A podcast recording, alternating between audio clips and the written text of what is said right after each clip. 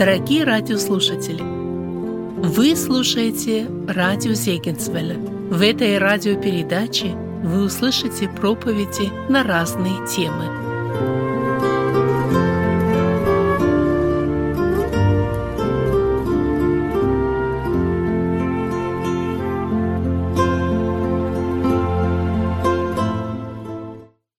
Мир святым и верным, или, как говорят в Израиле, шалом. По милости Господа, вот опять мы собраны, чтобы слышать Слово Божье. Пользуясь моментом, хочу сказать э, несколько слов о служении, миссии.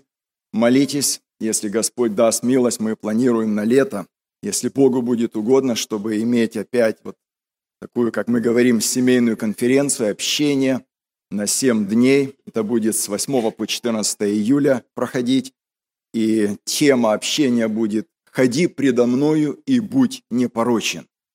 Более 20, около 20 семинаров ожидается на этом служении.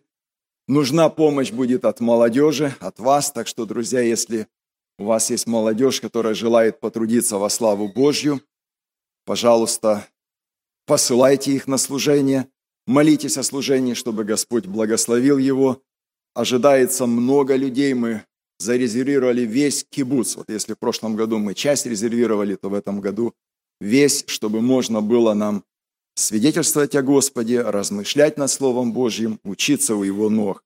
Так что просьба такая, молитесь, поддерживайте это служение, да благословит вас Господь.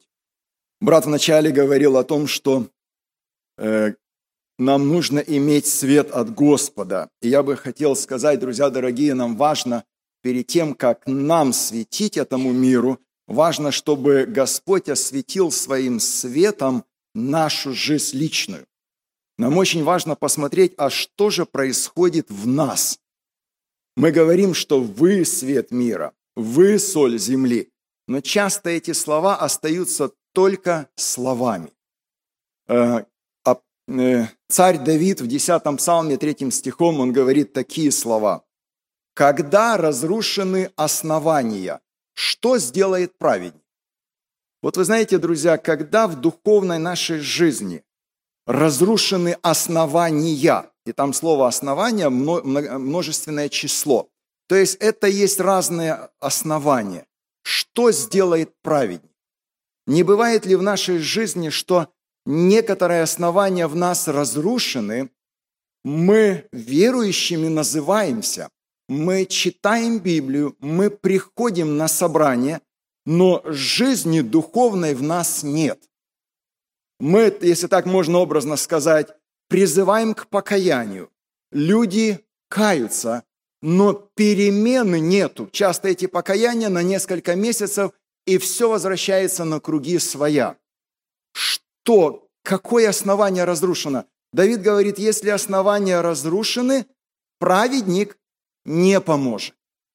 И вот важно нам посмотреть, а что в нас, стоят ли все в нас основания правильно в моей личной жизни, в жизни моей семьи, в жизни моих детей, в жизни моего племени, стоят ли правильно основания.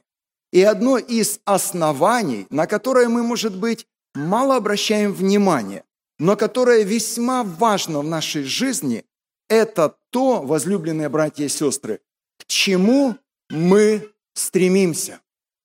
Если основание стремления разрушено, у нас будет очень много проблем в духовной жизни. И мы будем пытаться найти решение вопросов, и они решаться не будут. В подтверждение мысли нашего размышления о том, как важно стремиться к небесному, иметь правильное стремление, Давайте откроем послание апостола Павла к евреям, 11 глава, из 13 по 16 стих прочитаем. «Все сии умерли в вере, не получив обетований, а только видели, издали видели онные, и радовались, и говорили о себе, что они странники и пришельцы на земле.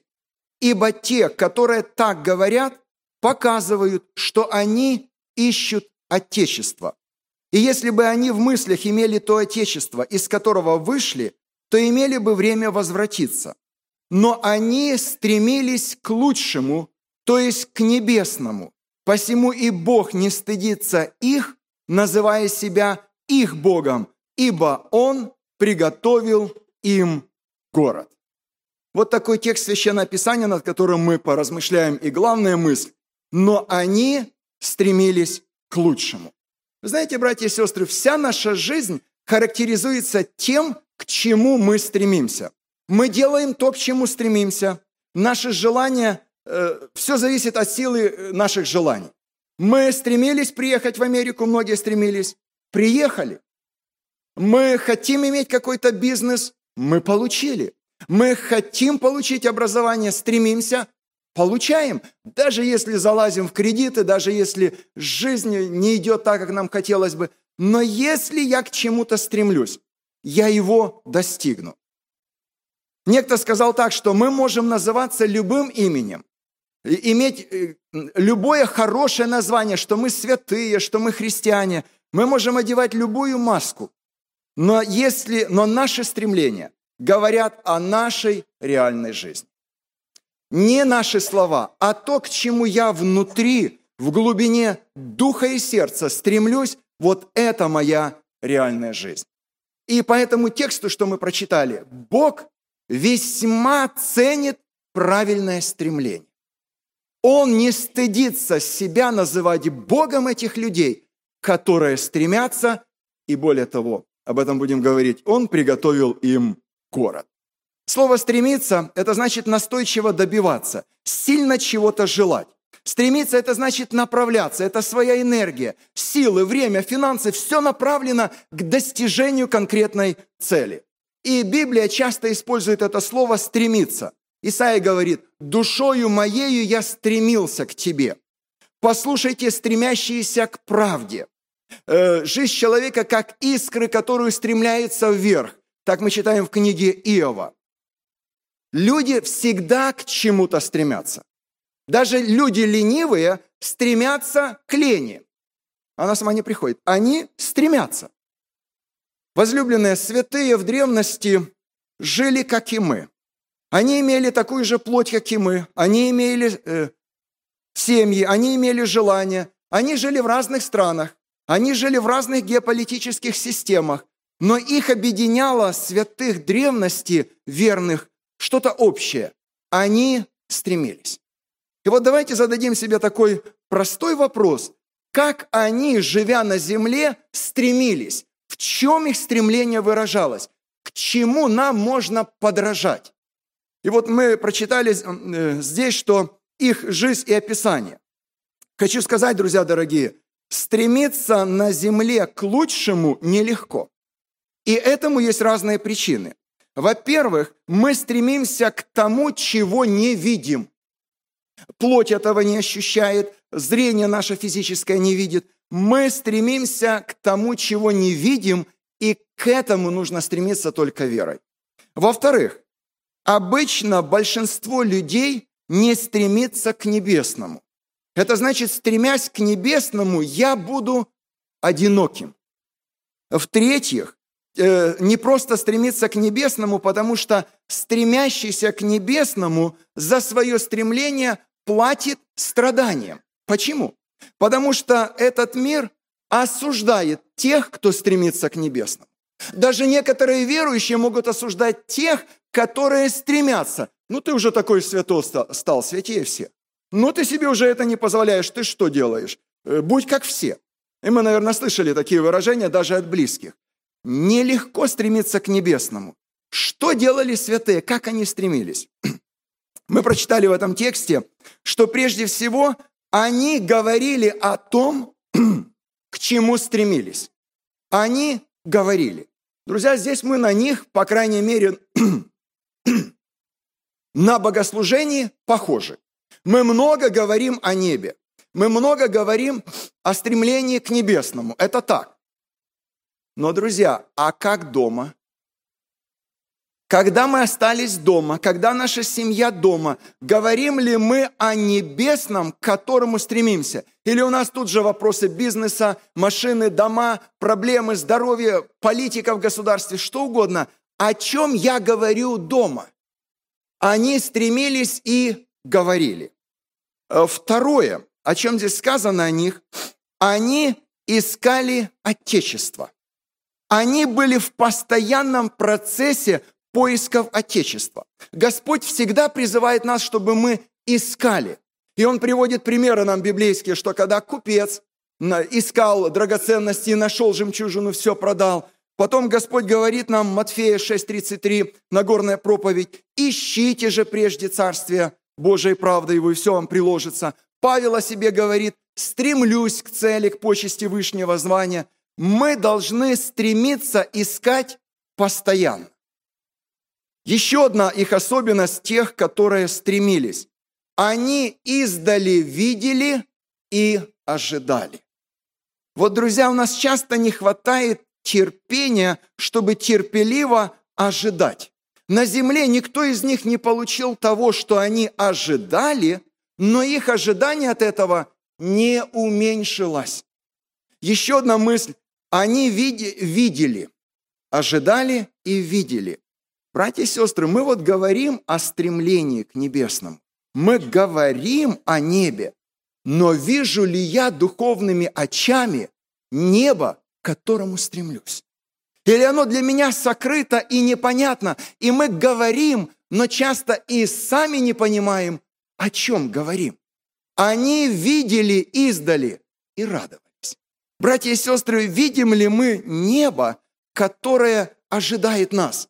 Они были просвещены светом небесным, поэтому видели. Еще особенность тех, которые стремились. На земле они жили по законам неба. А кто-то жил в Уре Халдейском, в Египте жили, в других местах, но живя на земле, они жили по законам не страны, в которой жили, а по законам неба, угождая и прославляя Господа. Живем ли мы по законам неба, как записано нам в Нагорной проповеди? Стремясь к небу, они ходили пред Богом в непорочности. Они, если так можно сказать, осуществляли ожидаемое. Я вам приведу один пример, а, который говорит о том, что они действительно на земле жили по законам неба. Вот если мы откроем книгу «Бытие», 23 глава, 6 стих, мы прочитаем такие слова. Это свидетельство людей о Аврааме. 23, 6. «Послушай нас, Господин наш, ты князь Божий посреди нас. Человек, стремящийся к небу, он был виден людям, что он совсем другой. Вы представляете себе, друзья, ситуацию? Сыновья Хета говорят Аврааму, ты князь Божий. Сыновья Хета – это язычники. Откуда они видели князей Божьих? Откуда они знали, как Божьи князья поступают? Откуда они видели их жизнь и знали, это особый человек? Авраам жил, находясь в Уре Халдейском, находясь уже в, в земле, куда он пришел, в землю обетованную, не по законам этой земли. Здесь, находясь, он жил как князь Божий. Вы живете в Сиэтле, в районах Сиэтла, в других местах. Мы живем в своем городе. Могут ли окружающие нас сказать, о, это, это не простая сестра, это не простой человек, это князь Божий. Они стремились, поэтому жизнь их была другими. Действия святых не были такими, как э, у всех людей этого мира. Мы читаем, что ради мира Авраам уступил право выбора младшему. Ох, как часто в нашей жизни мы хотим доказать, что мы правы. И иногда бывает так, что мы докажем, только потеряем всех друзей, но докажем, что мы правы. Авраам говорит, вот, ты принимай решение, ты мой племянник, но ради мира, давай мы решим. Они стремились, поэтому они жили по законам неба. Еще один пример. Стремление к небесному дало мудрости и силу Исааку не спорить за колодцы отца и за свои личные.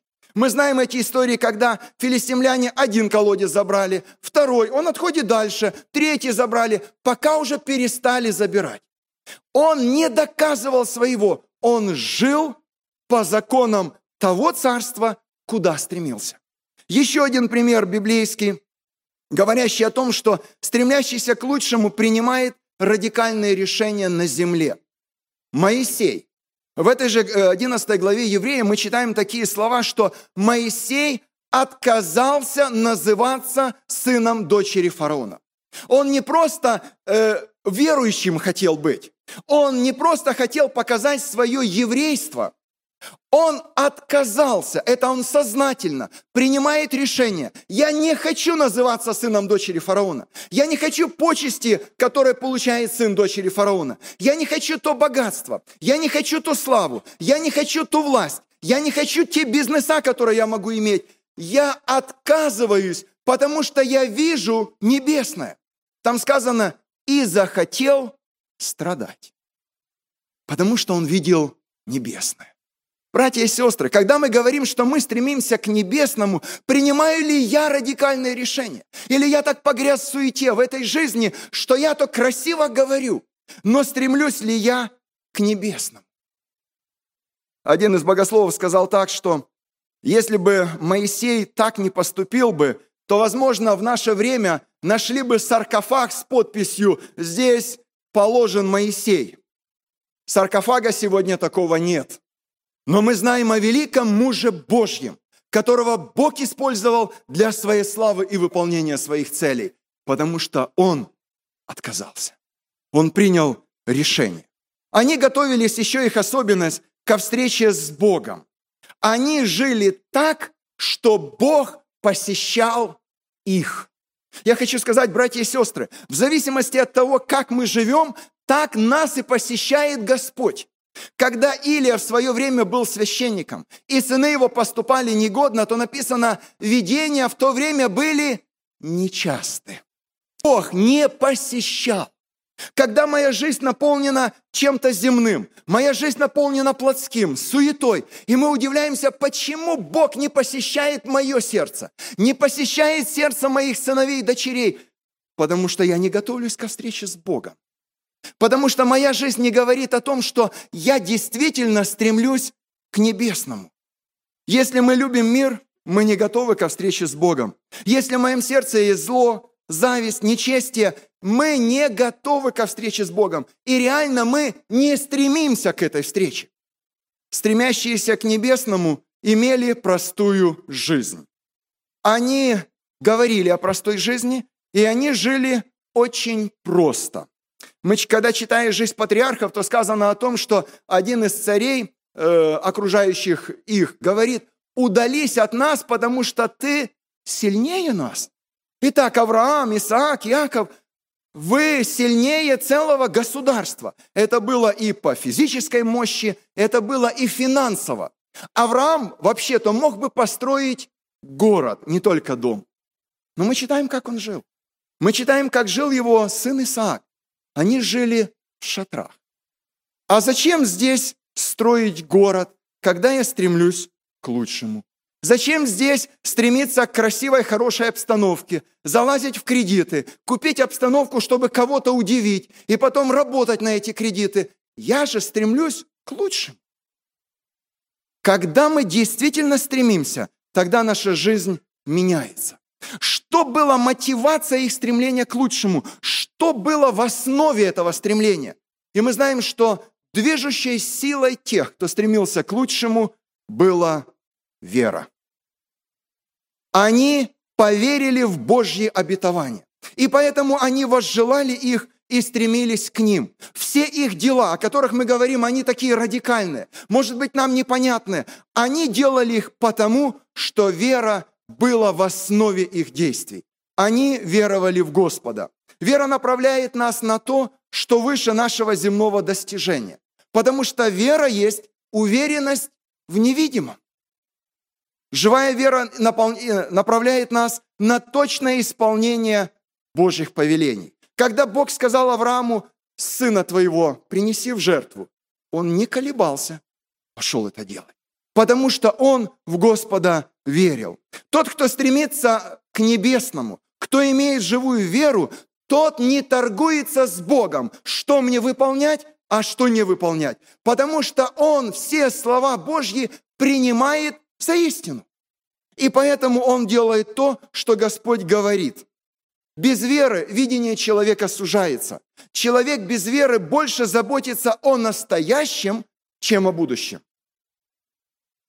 Когда неверие управляет человеком, тогда он цепляется за настоящее, потому что он не верит в будущее. Он хочет от жизни взять, что можно сейчас, потому что у него есть сомнения о будущем. Вот поэтому он то называется верующим, но старается здесь максимально, как говорят, урвать и взять от жизни все, что можно. Неверие не только влияет на личность, оно влияет на семью, оно влияет на общину, и оно даже влияет на целую нацию в целом. Один из богословов прошлого столетия, он так сказал, когда цивилизация теряет веру, она начинает жить безответственно в настоящем, стараясь получить максимум удовольствия сейчас, не думая о будущем. Братья и сестры, давайте мы проверим себя, а действительно ли я имею веру? Или я много говорю о вере, пою о вере, стихи знаю о вере, но я персонально имею ли веру? Как апостол Павел говорит во втором послании к Коринфянам, сами себя исследуйте, испытуйте, в вере ли вы?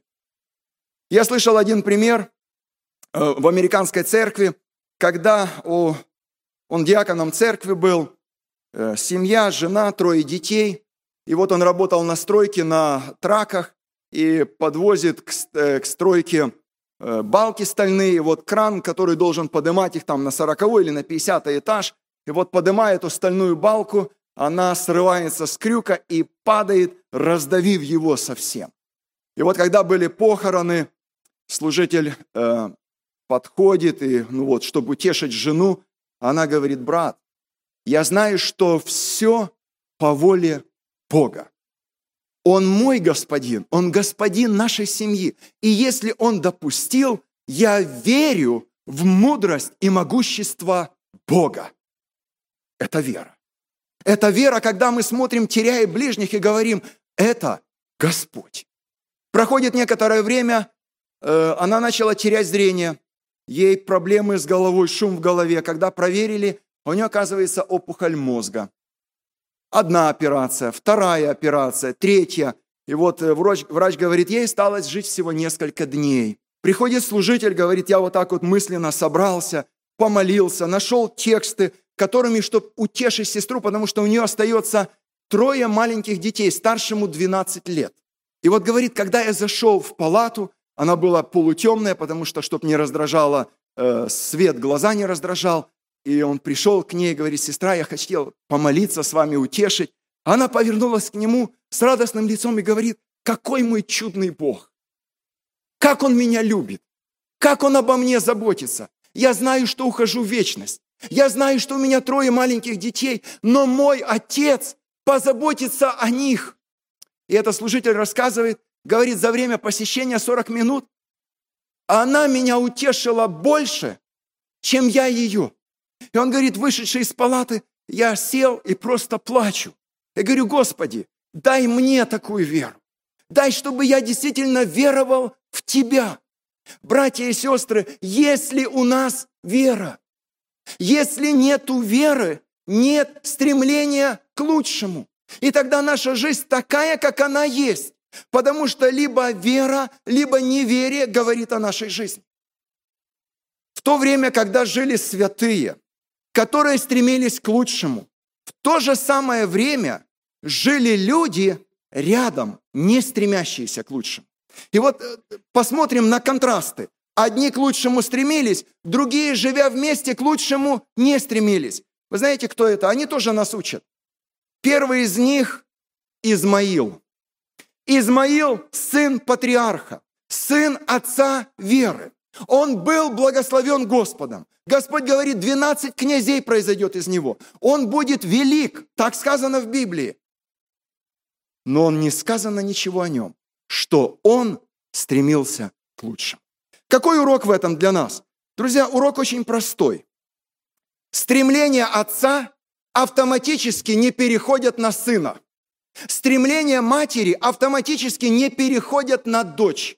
Здесь нужны персональные взаимоотношения с Господом. Здесь должен ты лично сам стремиться к Богу. Ты не можешь сказать, у меня хорошая церковь, и у меня хорошая семья, у нас все нормально. Ты лично стремишься. Измаил жил вместе с Авраамом. Но о нем не сказано, что он стремился к небу. Следующий человек, который вообще близнецом был с одним из патриархов, Исав. Он был первородным. Он должен был наследовать благословение. Он, если так сказать, очень близко стоял к небесному, но отказался. Плоть все-таки была ближе. Вот насыщение плоти сейчас. Дай мне сейчас, я умру. Неправда, 40 дней человек может прожить без еды. Я умру, мне надо насыщение сейчас, мне нужен сейчас комфорт, мне сейчас нужна хорошая жизнь, мне сейчас нужно удобство, мне сейчас нужно удивить людей, как Исав. Отец прекрасный, брат родной, близнец, тоже патриарх, герой веры, а я, а мне нужно сейчас. Не бывает ли так, мы можем сидеть в собрании, братья и сестры, но говорить, мне надо хорошо жить сейчас. Еще один человек, очень интересный в Священном Писании, который тоже жил в древности. Я бы сказал, что он верующий. Лот. О нем сказано, что он праведник, мучившийся в праведной душе. И я думаю, что праведник не может быть без веры. Праведность и вера, они идут вместе. Лот был верующим. Лот знал истину. К Лоту в дом пришли э, небесные жители, ангелы. Все это на своем месте. Какой пример говорит Лот для нас? Братья и сестры, Лот говорит такой пример. Зная небо, веруя в Господа, возможно, даже стремясь к Нему, мы можем делать земные выборы, не согласованные с нашей небесной целью. Земной выбор стратегически Лот сделал превосходный. Какой? Когда нужно было разделиться им, он посмотрел в сторону Содома и увидел, что земля как сад Господен, скота будут накормлены, будет много богатства, да и вообще-то с Содомом и торговать можно. И он стратегически по-земному поступил правильно. Действительно, его в Содоме признали. Он не только жил в окрестностях Содома, но ему позволили злые жители Содома жить в городе. Более того, его ценили так, что он сидел у ворот города, а у ворот часто сидели судьи и начальники. Он правильно поступил в земной жизни. Но его поступок не был согласован с небесным, поэтому он утратил детей, дочерей своих, зятей своих, он утратил свою жену. Он, будучи праведником, не согласовывал земные действия с небесной целью. Почему человек не стремится к лучшему? Вот давайте, посмотря на жизнь свою, на себя, задать такой простой вопрос. А почему я не всегда стремлюсь к лучшему? Почему другие не стремятся к лучшему? Во-первых, друзья, потому что кто не имеет веры в будущее, в лучшее, тот к лучшему не стремится. Человек, который не доверяет Богу, он говорит, нужно жить максимально хорошо на земле сейчас. Такова движущая сила этого грешного мира. Она подогревается искусством, бизнесом, образованием, религией. Купи сейчас. Сейчас живи хорошо. Ты верующий, но это не значит, что ты плохо должен жить. Постарайся, как мы говорим в кавычках, выбейся в люди. Нет веры, нет стремления к лучшему. Второе. Человек не стремится к лучшему, потому что у каждого из нас есть плоть. Человек может верить, что в будущем будет хорошо. И если спросить у большинства верующих здесь, мы скажем, да, я верю, есть небо. Я знаю, что есть новый город Иерусалим. Но наша плоть говорит, а здесь? А здесь, ну почему бы тебе не пожить? Ну почему вот другие живут хорошо? Ну, ну потрать на себя финансы, ну, ну поживи в свое удовольствие. Мне, которые, которые ехали в Америку, они так и говорили, ну тут бы покушать хорошо. Но там уже устали от, от земной жизни. Человек стремился по плоти к лучшему на земле. Итак, плоть не позволяет нам, чтобы стремиться к небесному. Когда наш дух соединяется с Духом Божьим, тогда дух желает противного плоти. Он стремится к небесному. В-третьих, человек не стремится к небесному тот, кто не имеет истинной любви к Богу.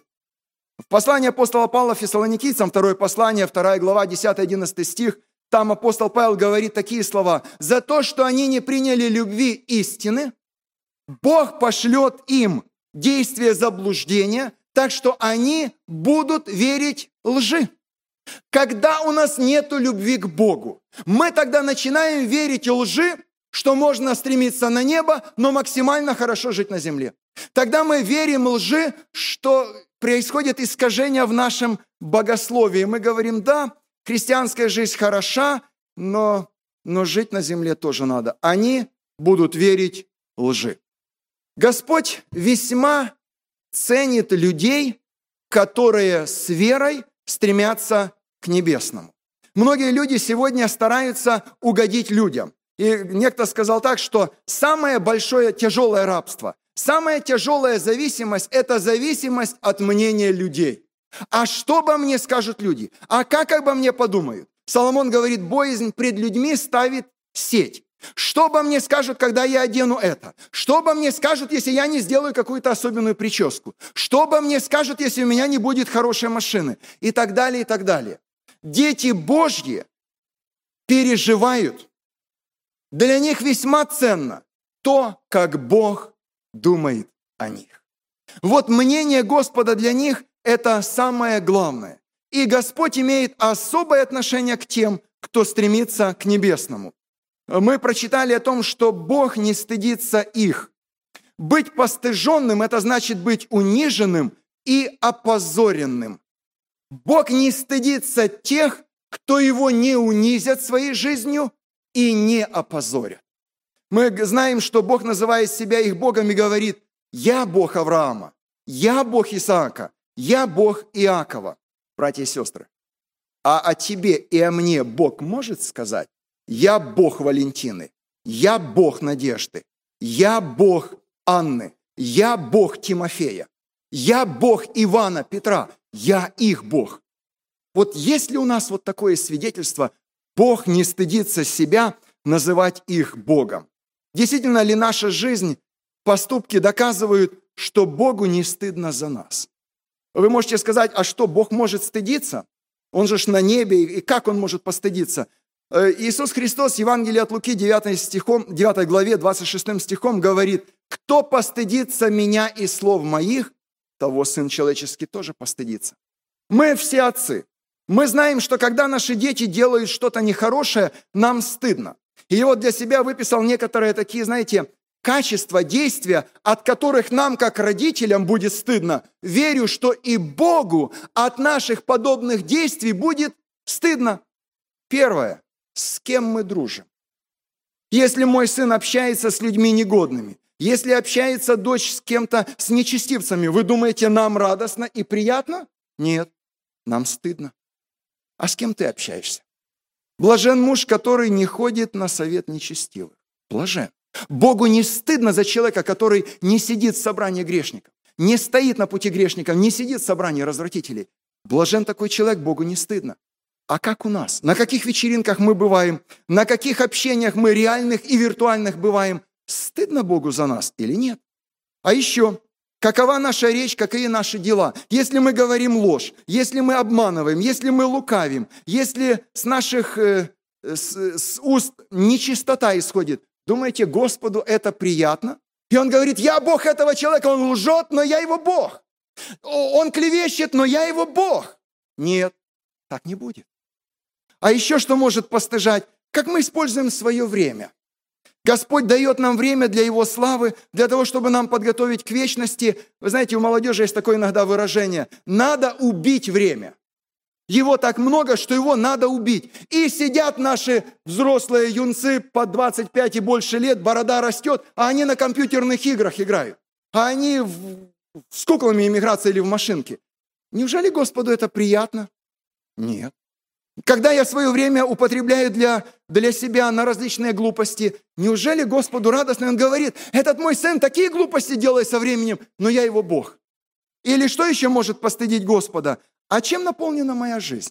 Если там то одна ссора, то другая, то муж с женой поссорились, с детьми. Если там сидит обида уже 20 лет, как одна сестра, как исповедовалась, говорит, Господи, ты же знаешь, я уже 25 лет обижаюсь. Если такое есть в нашем сердце, если недовольство, непослушание, неужели Господу так приятно? Он говорит, мне не стыдно, Он такой непослушный, но мне не стыдно. А еще, а за наши песни, за наши книги, за наши сайты, фильмы, вот заходишь иногда в комнату молодого человека, он тут же пытается выключить компьютер. Он понимает, что неприятно ему будет стыдно, если отец увидит тот фильм, если отец увидит те картинки. А Бог что, не видит? И что Богу приятно, когда ты наполняешь жизнь нечистотой, различным развращением, и Бог говорит, я Бог этого человека. Нет и нет, мы просто себя обманываем, друзья. Мы просто не понимаем, что стремление к небесному невозможно без того, чтобы не постыдить Господа. Стыдно ли Богу за тебя? Если мои действия не одобряет Господь, если мои действия не прославляют Его, если в моих действиях нету святости, если мне самому стыдно, что я делаю, то уж Богу точно неприятно от наших дел. Значит, я точно не стремлюсь к небесному, потому что Бог не стыдится тех, кто стремится к небесному. Его жизнь другая. Господу не стыдно за тех, кто верует и стремится к лучшему, потому что жизнь таковых людей Господу угодно. Они готовятся к встрече с Ним. Бог не только себя называет их Богом, но вы знаете, Господь так ценит такую душу, которая стремится к небесному, что Он говорит, «Я приготовил им город». Человеку для жизни нужен дом.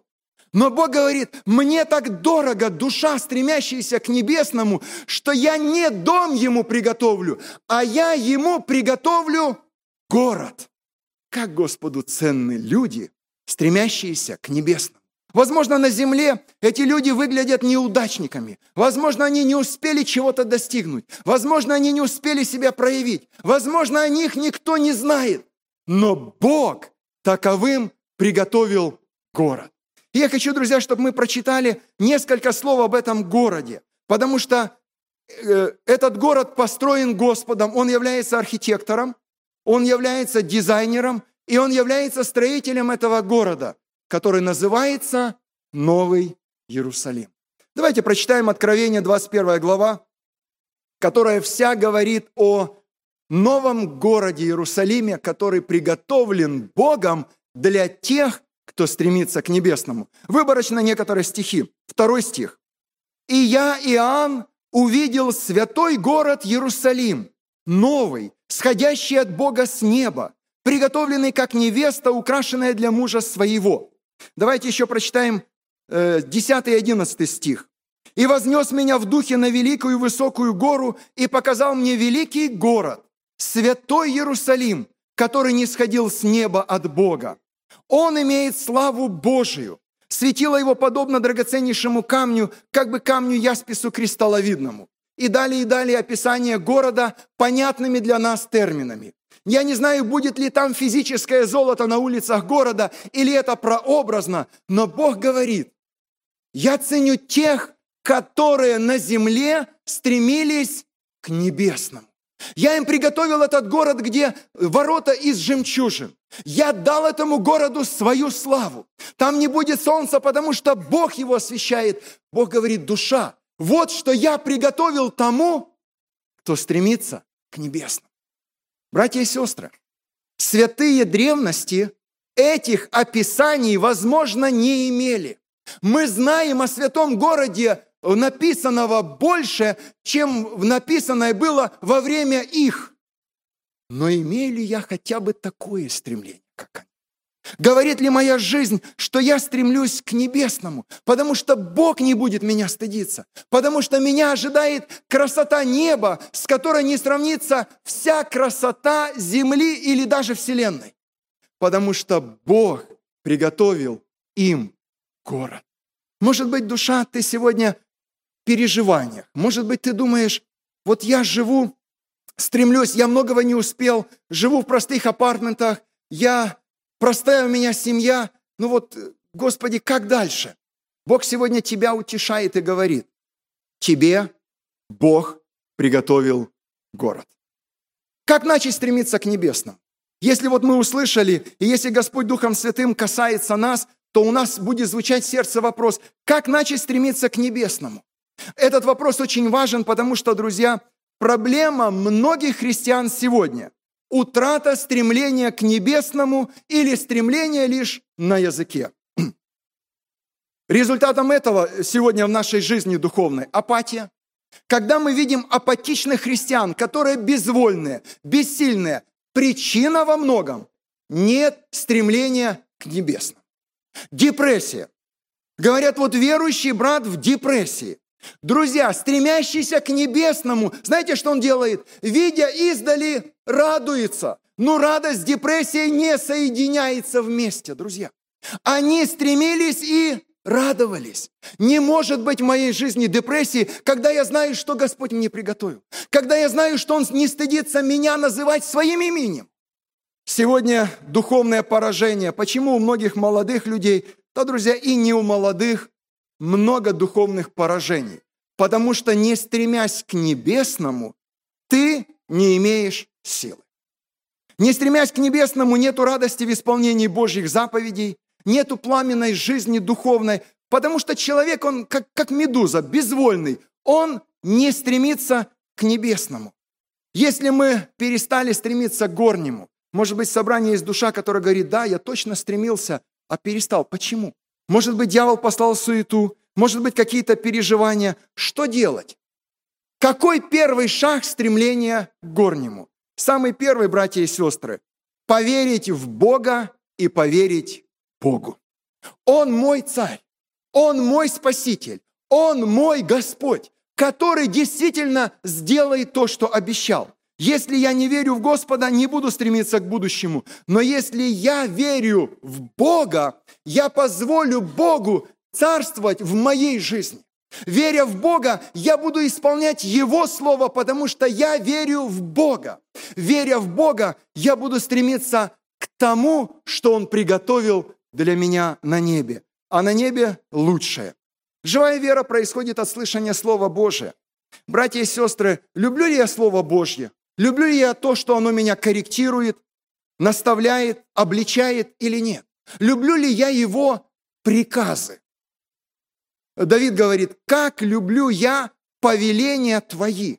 У нас часто бывает какое-то недовольство, когда мы слышим, что Бог повелевает это делать. Так нельзя поступать, так должен верующий делать. И мы начинаем говорить, я имею свободную волю, я имею право выбирать, да или нет.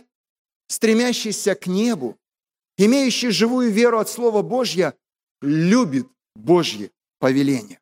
Во-вторых, первая вера. Второе, что нам нужно, братья и сестры, покаяние. Если я стремился, но остыл, не думай, что у тебя придет опять стремление без покаяния. Пока ты не признаешь, что ты поступил неправильно на этом отрезке жизни. Пока ты не скажешь, Господи, прости меня. О стремлениях ты будешь только слышать, но внутри у тебя стремлений не будет. Если в нашем собрании есть душа, которая никогда не каялась, Стремиться к небесному ты сможешь только тогда, когда, выйдя, покаешься перед Господом. Почему необходимо покаяние? Потому что если, называясь верующим, я не стремлюсь в небесное, знаете, что я делаю своей жизнью? Я обманываю людей, которые вокруг меня. Я обманываю тоже верующих, потому что они смотрят на меня и говорят, вот он верующий, я вижу, как он живет. И они начинают так жить. Во-вторых, я обманываю неверующих. Они говорят, если такой верующий, а чем мы хуже его? Он живет точно так, как и мы. У него такие же стремления. Он также говорит о бизнесе, также его ведет. У него такая же семья, как у меня. Зачем мне веровать в Бога? У него стремления, как у меня. Мы должны за это покаяться. Не стремясь к небесному. Мы знаете, что делали, друзья, особенно это касается верующих? Мы посылали сигнал в духовную сферу. Я не знаю, кто этот сигнал видел, ангел или, или святые, но уж точно его видит Бог. И сигнал был такой. Веровать в Бога хорошо, но на земле есть нечто лучшее, чем на небе. Потому что если лучшее на небе, стремись к лучшему. Но если ты считаешь лучшее на земле, тогда ты будешь максимально стараться жить на земле. Если в нашем собрании есть душа, которую касается Господь, это твой час.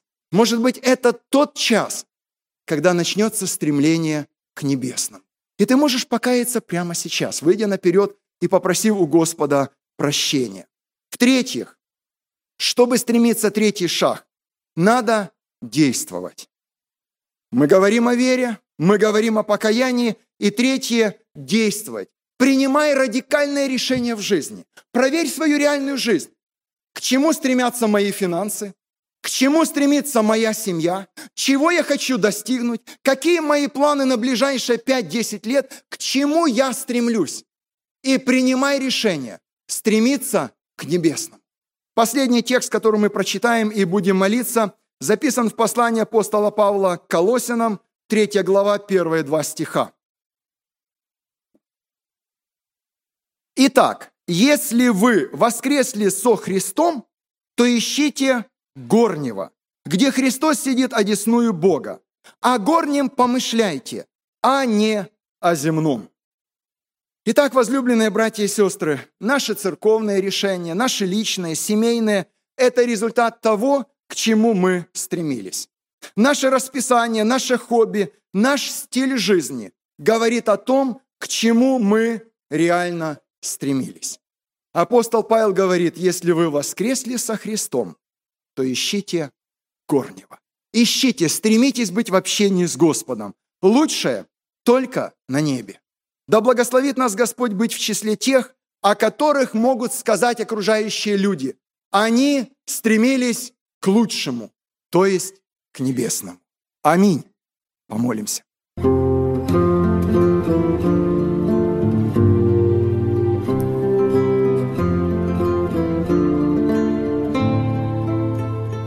Эту проповедь вы можете найти на сайте salvationbaptistchurch.com. Вы слушали радио Зейгенсвелле «Волна благословения», город Детмал, Германия.